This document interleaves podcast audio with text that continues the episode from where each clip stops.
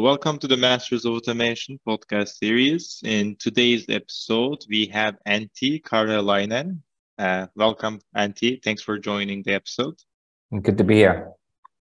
So Antti is the founder and CEO of RoboCorp, a San Francisco and Helsinki-based company that set out to change the licensing and delivery model of robotics process automation with open source technologies. Uh, we're very excited to speak to you today. We have a packed agenda around how the RPA world is going to evolve, how your personal story that led you to start RoboCorp and and particularly emphasizing on the licensing model as well as being open sourced. And then we'll dive into a little bit of the broader industry topics, like where the RPA is going next and where the industry is going next, especially with the intersection of AI and, and recent developments in the generative tech space. Um, so to kick things off, um, Antti, what led, what led you to RPA and automation? Like when, uh, what led you to create RoboCorp? Yeah, I mean, you know, everyone has has their unique story here, but I think nobody who's following the space when it took off, you know, couldn't couldn't notice how fast it was growing. So that's what drew my attention. Uh, I come from an engineering background myself, so so first I I kind of look at RPA, huh, that's weird. Uh, you know, you're doing UI automation mixed with uh, kind of deeper automation at the same time. What are the use cases? What are, what what's the value is providing? And after investigating into that kind of more deeper, I you know realized that it's something that every large company will do at, at some level. And and then uh, with my background, I, I could see that uh, I had some exposure to the QA test automation world, so I could see that going from these uh, desktop use cases, it, will be the first wave, but then we're going to see a wave into more complex back office use cases, and then started really thinking that what what should a developer tool look like if if we build it for for the automation professionals and and approach it from that side of the, the world instead of starting with the simplistic use cases in mind, kind of record and play back type of type of things.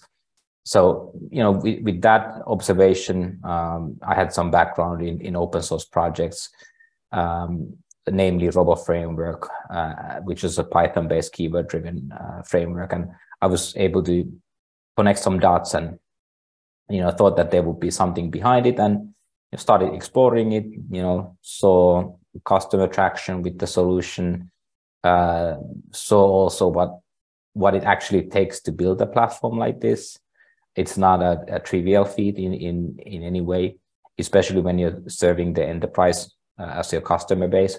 So kind of one thing led into another and, and you know i was really compelled to start the company i was never actually like planning as a, as a career move to start a startup company that wasn't something that i i, I was sort of you know it, it's a it's a great thing to do obviously but it, it wasn't something that i i was like I had to start a company. How could I start a company? But it, it sort of came to me in in a way that I couldn't just uh, uh, look away from it. Mm-hmm.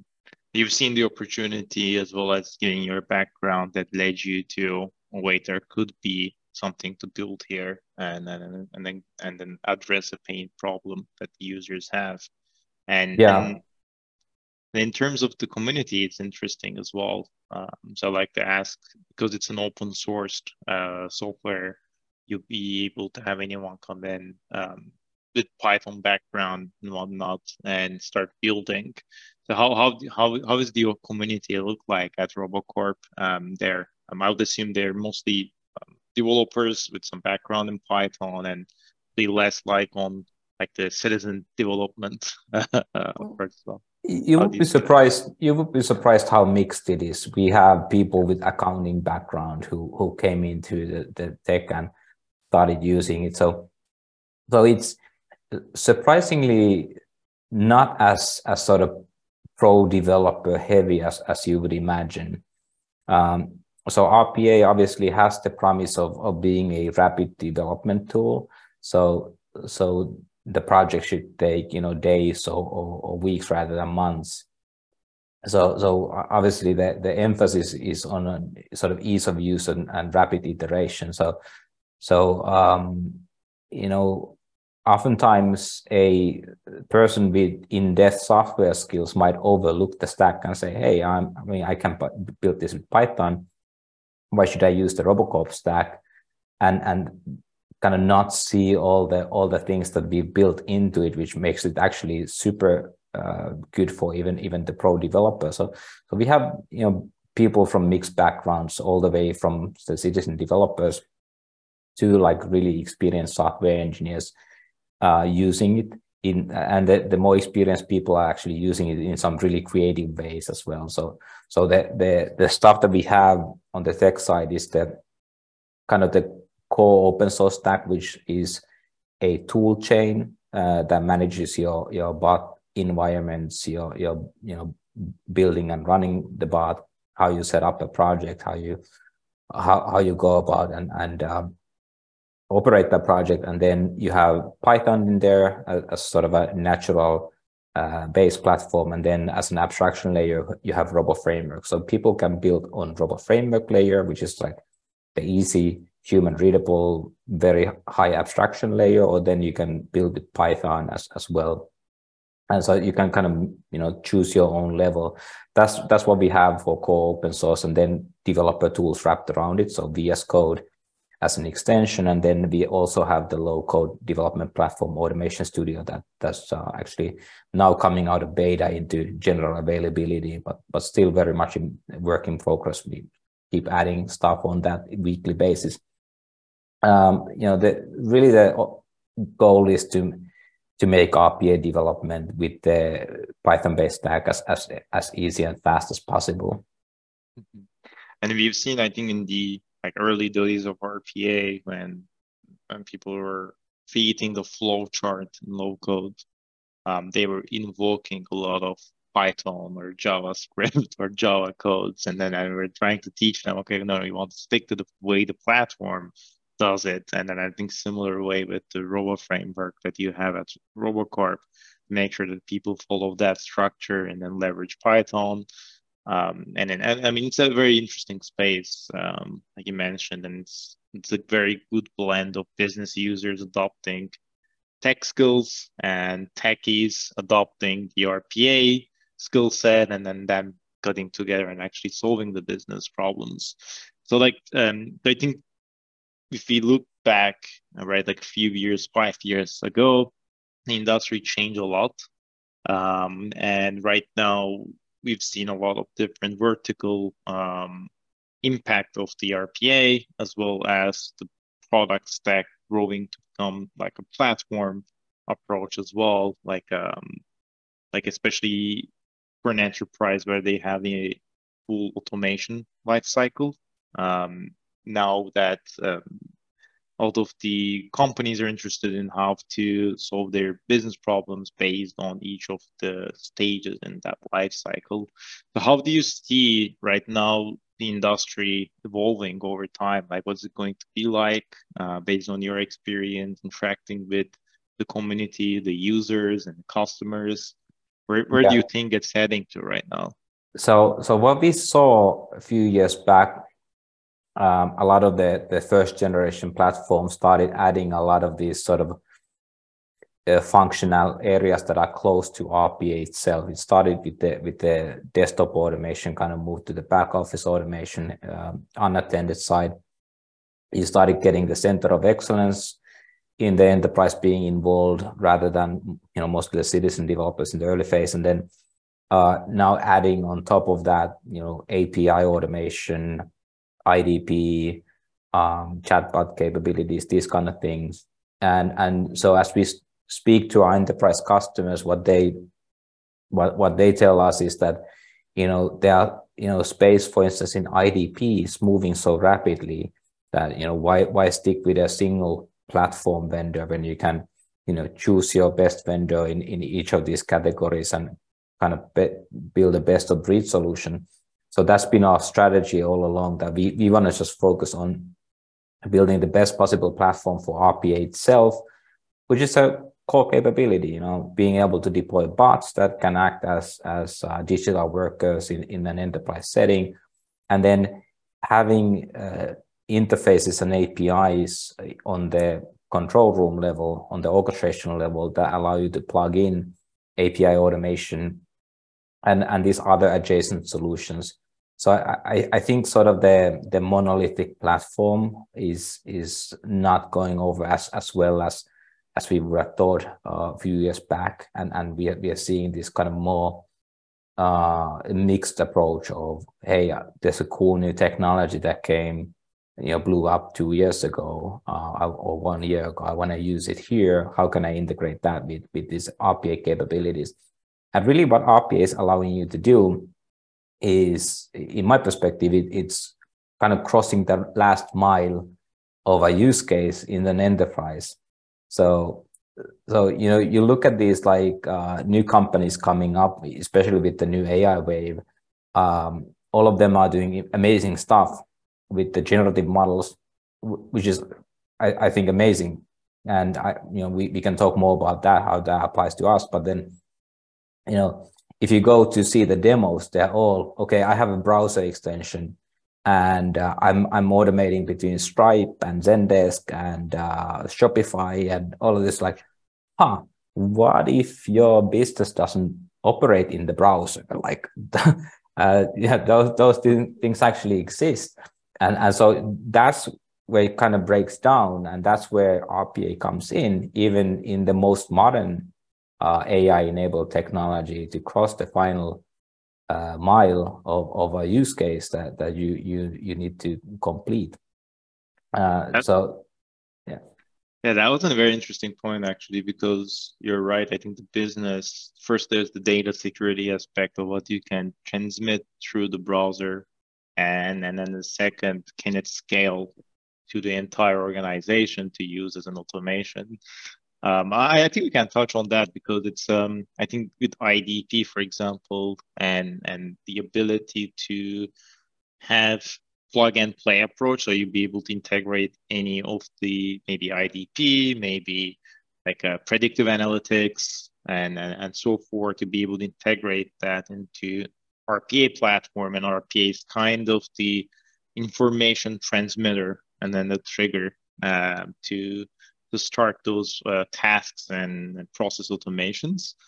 Um, so how, how do you see in terms of the um, like the scalability of RoboCorp's integration then in that case? Because if you think about it, uh, especially tying to a little bit of generative tech, um, since the platform is based on Python, you'd be able to integrate, uh, I would assume, GPT-3 or maybe stable diffusion and help with a low code interface that can maybe generate some code and whatnot and increase and increase the um, like speed to build for the developers time so what, what are some of the things that you're seeing yeah so so, uh, you know, us being based on, on, on Python and also being code native. So when we talk about low code, what we do is we have a low code app or bot builder that generates code in the backend. So it's all in the, in the sort of code model at the end of the day.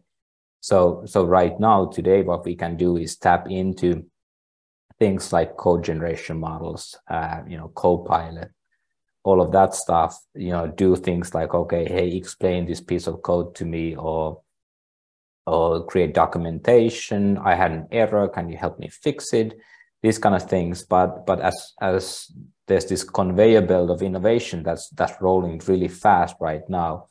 I would say that you know in a in a year i mean it's hard to predict these timelines but in a in a year or two we we should be able to see that you know you you can you can pretty much draft a bot by prompting uh, you know.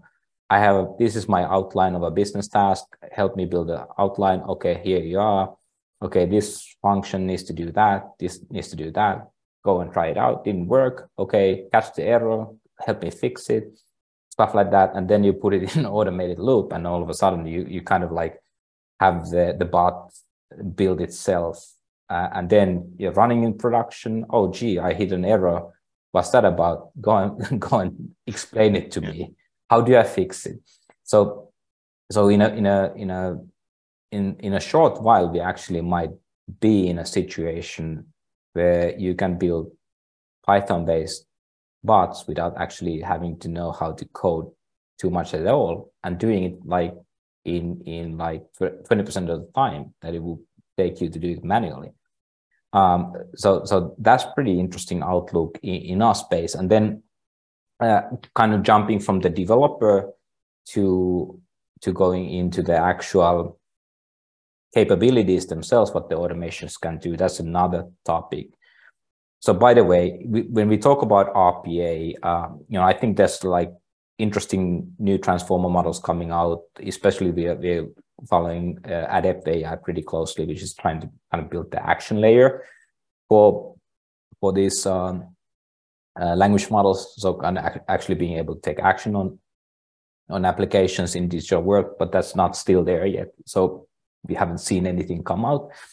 Uh, but but in RPA, it's, it's sort of heavily rule based in a way when when you go into a bank and say that okay i want to deploy a digital worker that needs to complete this action break it down into code audit the code make sure that it does every step of the way what you expect to do and it does it the same way every time you don't want to kind of let an uh, model loose in in your enterprise systems that that you you're not 100% sure what it's going to do so I, I think the code is going to be there, whether that's human written or not.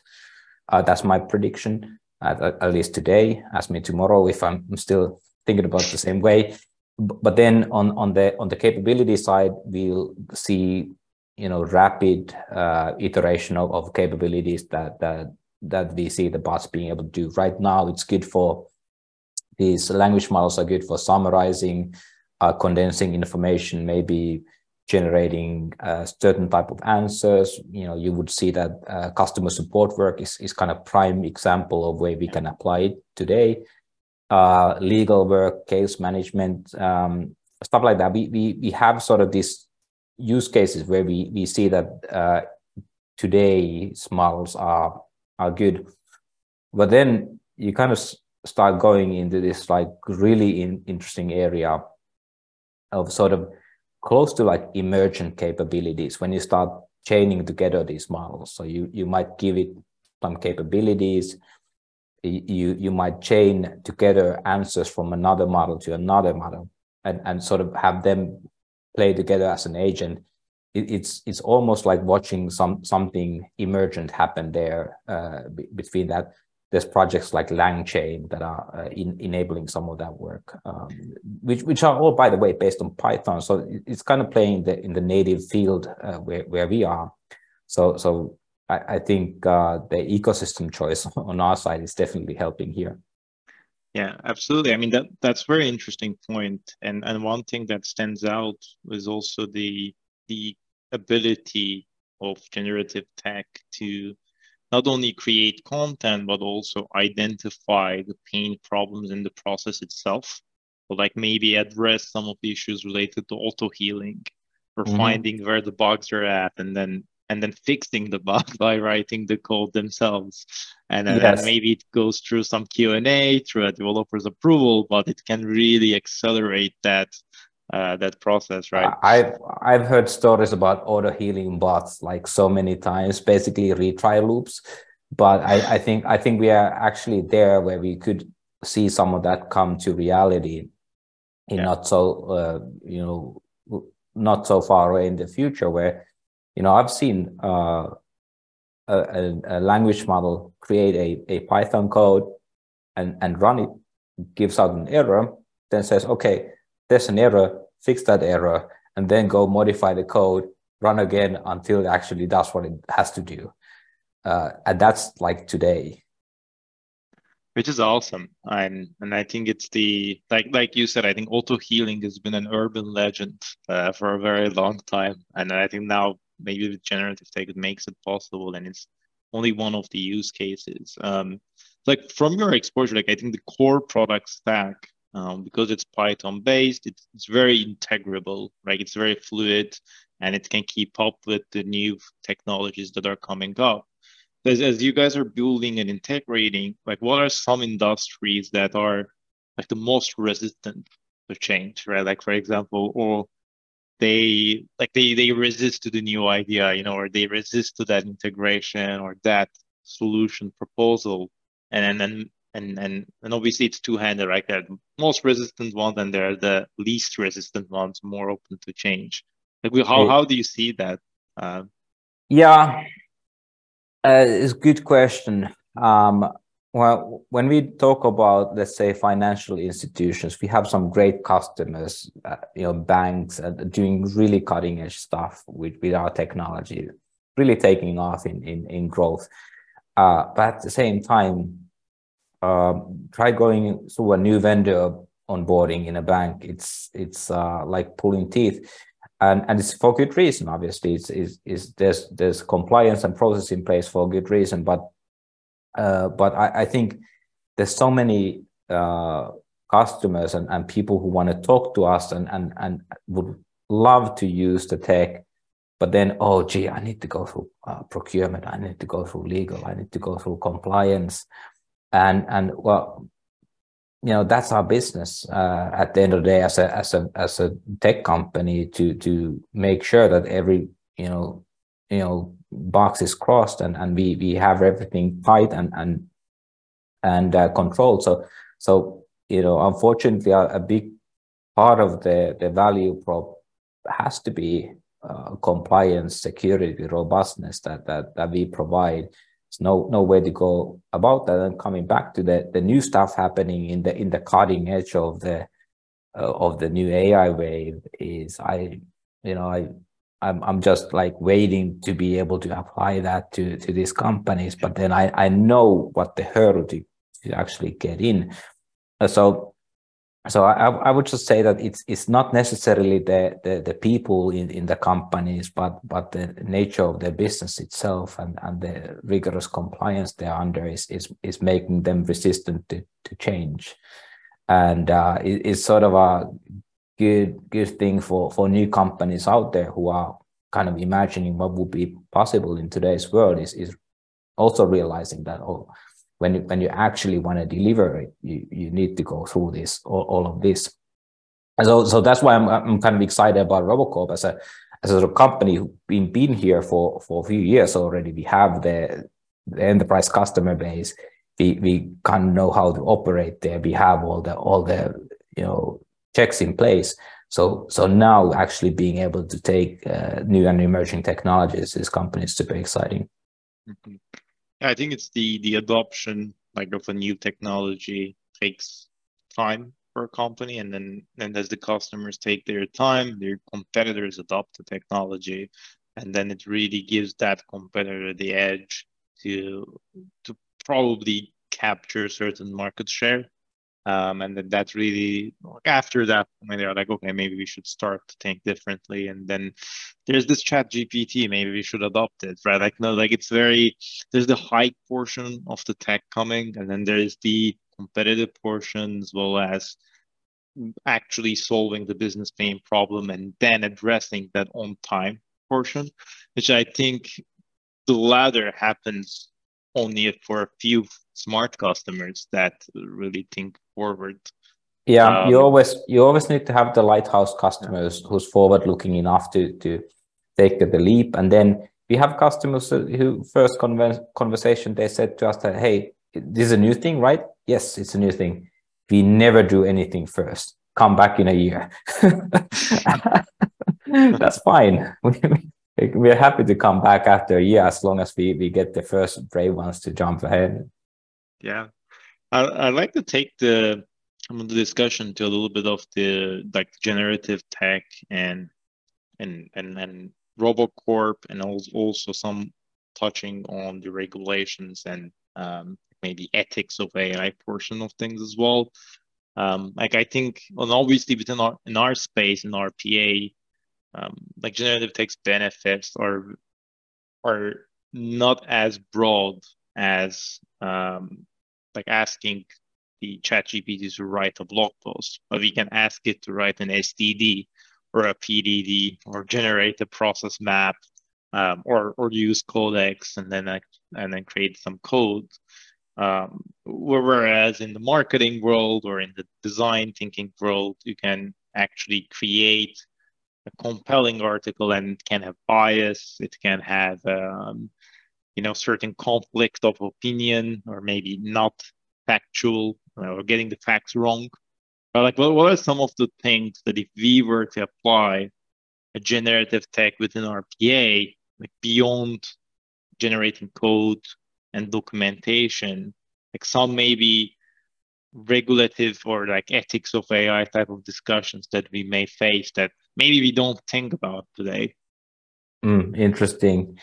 Um, you know, there's the question of bias, how how you how you prompt the model, what kind of bias it, it has, also the learning data itself. Um, and then by the way, copyright issues is is like, you know, that's a that, that's a that's a thing that has been in in discussion. It's like, okay, you you thought, you know, you you pulled all this data uh, into this model and now it's, it's making stuff up based on your your creative output. Um, you know is is that right? Like are we are we actually allowed to even do that? And uh, so so that's that's the obvious obvious thing. But then you know i, I would imagine that you know in in the first stages of uh, applying all of this especially in our domain it's it's going to be um, human in the loop type of uh, interactions.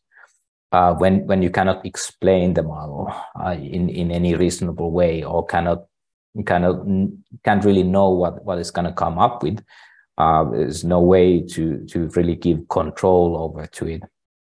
And and by the way, leaping from text generation or to actual action in the in the in the real digital world, it, it's still something that hasn't hasn't been done uh, to to you know really meaningful extent. And that's that's something that I think when when we see that that genie come out of the box at some point it, will be next wave of transformation that's going to happen. Uh, super interesting to see that. But but right now uh, you you can kind of give skills to the the, the models and they, they can kind of play the, against these skills and, and make stuff already happen. But but doing that in a in a business context where you're actually liable for the actions if you if you don't not going to have any any human in the loop it'll, it'll not not go well most most likely. Um, we we've seen this like uh, the the Google uh, demo that they did with, with was Bard that, that oh, you know that yeah uh, Fave live and it's like okay you don't know what's gonna happen there. Uh, so so it's it's you know in a way scary business if you if you kind of just let it loose um, and and you you're kind of liable at the end of the day it's it's it's not not something that I, I I, think we we're gonna see this year, but yeah. next next year. I, I agree with that. Maybe the, maybe the risks um, risk really overpass the rewards. Um, if if Bard or ChatGPT says the wrong thing in the name of an enterprise, then it can be really problematic and detrimental for them. It's the like human in the loop is an interesting one in in two angles. I think the first is the content needs to be moderated um, by a human before you push it forward. And then the second is maybe it can augment into the attended automation more. Right? Like for example, in attended automation, like running triggers for front office, for running maybe um, um, like a contact center agent going into their control center and then around me this automation to pull up the billing about this customer. So maybe recognizing that from the text within the conversations or within maybe some text inputs by a um, agent itself, it can help the communication with robot and human better. Um, again, to what extent, maybe not this year, but yeah. it could be maybe one potential area as well and the speech recognition stuff is also so powerful right now. You can transcribe every conversation have them in in in the you know customer's file and then go through and and when there's the next conversation summarize what's what's been already discussed in five bullet points mm-hmm. do that you know live while you are interacting with the with the person on the phone. So what, what was the first thing you uh, wrote in in chat gpt I asked it probably to uh, write up a short, uh, some some kind of a short automation script using Robocorp. I'm not surprised about that. yeah, probably probably that was the thing. then I then I've been using it uh, prolific basically to to write up uh, you know stuff on on um, various. Uh, I haven't fully written a blog with it, but inspiration, um, and then you know for I think I wrote the the Christmas uh, greeting for for the company with, with, that but I, I still felt it wasn't like the right tone so so i had to modify but uh, stuff like that. It's it's it's it's very cool to play with and and oftentimes when you kind of out, out of ideas for something you you ask it to hey you know generate me five ideas for this and that but but you know sometimes it feels like uh, lacking a bit of originality um, especially when you're in a narrow domain. I could see like for marketing usage is absolutely you know wonderful to, to have that kind of a uh, you know ghostwriter which which is going to be 90, 99% better than most pr agencies will be able to do. But i mean um, yeah i I'm, i don't want to insult any pr agencies here so hope they're using it. Yeah yeah yeah well, I, I see your point i think to like to have a critical thinking about how the industry is going to shape or how it's going to address some of the pain problems, what are some of the gaps, and then what are solutions to fix those gaps is the like are 100% right, I think. Oh yeah, o- o- original thinking. Yeah, original yeah. thinking after 2022. that's that's what is lacking. Yes. so so for the a little bit the thing about the um, the conversation from RPA to AI, but more to of, of you as a startup founder running the business. Um, and then you guys have a global team right now. And then you mentioned earlier to me that as fully remote. Um, so what, what are some of the challenges as well as the um, like the benefits of running a fully remote company? And and again, um, were were you fully remote before COVID as well, or was it something that COVID triggered? Um, can you speak to that a little bit?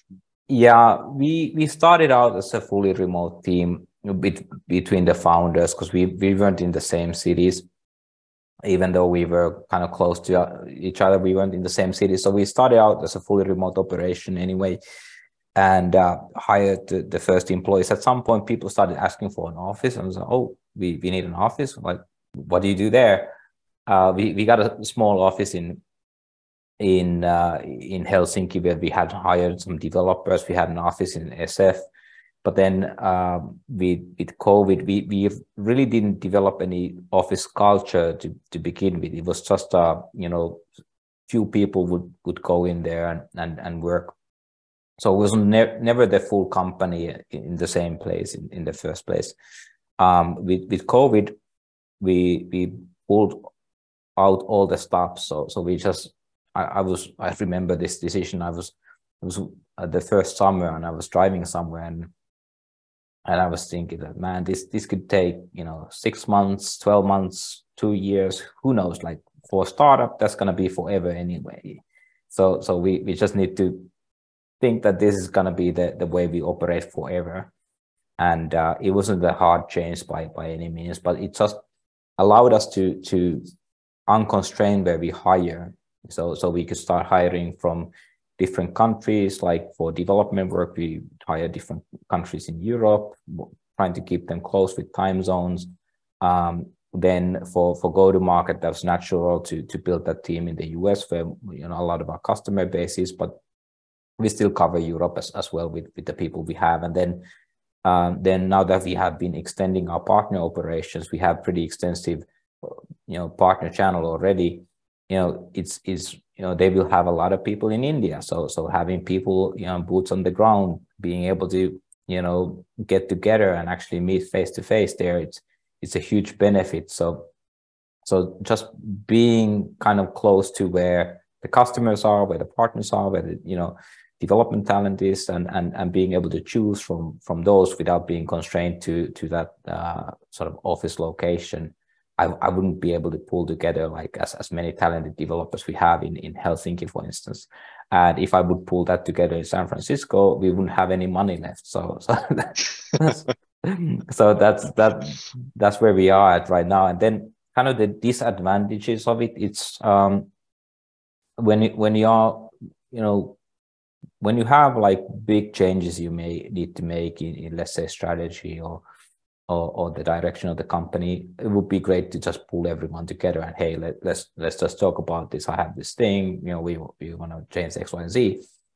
Now you you need to call an all hands Zoom meeting, and and it, it doesn't really convey the energy or the or the same uh, same kind of message. Uh, oftentimes, uh, really uh, you know, I would I would love to have like uh, you know everyone working in sales in the same office and and and just have the energy there, sharing all the interaction stuff like that. Uh, but but you need to compensate with with um, having in-person interactions whenever possible, doing offsites and and uh, team offsites and, and those kind of things, and then like going out and meeting customers in person. Like you know that's that's the thing that actually is is really good uh, not not trying to do sales fully fully remote is is a is a great thing to thing to do that. But I, I would also add that um, what what remote model actually allows is you to do when you fully embrace it when you have you don't have the the central hub where okay this is where the management team sits and then people are remote no don't do that because that'll imply that you'll have to be in the central location if you want to be sort of close to where the decisions are made. So if the headquarter is online and everyone is committed to that, um, that sort of creates equal opportunities to people from everywhere they, they are around the world to participate fully in the company and really have an equal opportunity to also get promoted, get ahead in their, their career even without being you know part of the headquarter somewhere because you know that would be the, the the worst kind of setting. It's like you have the sort of the management team here like nice office somewhere and then yeah. hire developers wherever they are or hire sales reps wherever they are. That doesn't work. Yeah. Yeah i, I agree with that. I think the like the info in a fully remote company the information transmittance like from two person and how that information changes over time as it's been told to the fifth guy or the fifth person in the in the chain. And if it's retained as the same identical thing then that's great. But if it slowly gets modified and then more perspectives add more perspectives add then it can really change that like strategy uh, perspective. Um, so so that that said we uh, we're almost at time um, first, I, would like to thank you very much for taking the time and joining the call and sharing your perspectives and opinion. And I know it's a little late in Helsinki, so I also appreciate um, you taking that hour with me to speak about uh, your experience about RPA, AI, the future, remote teams. Um, it's been it's been a pleasure to have you and speak to you. Yeah, thank you so much.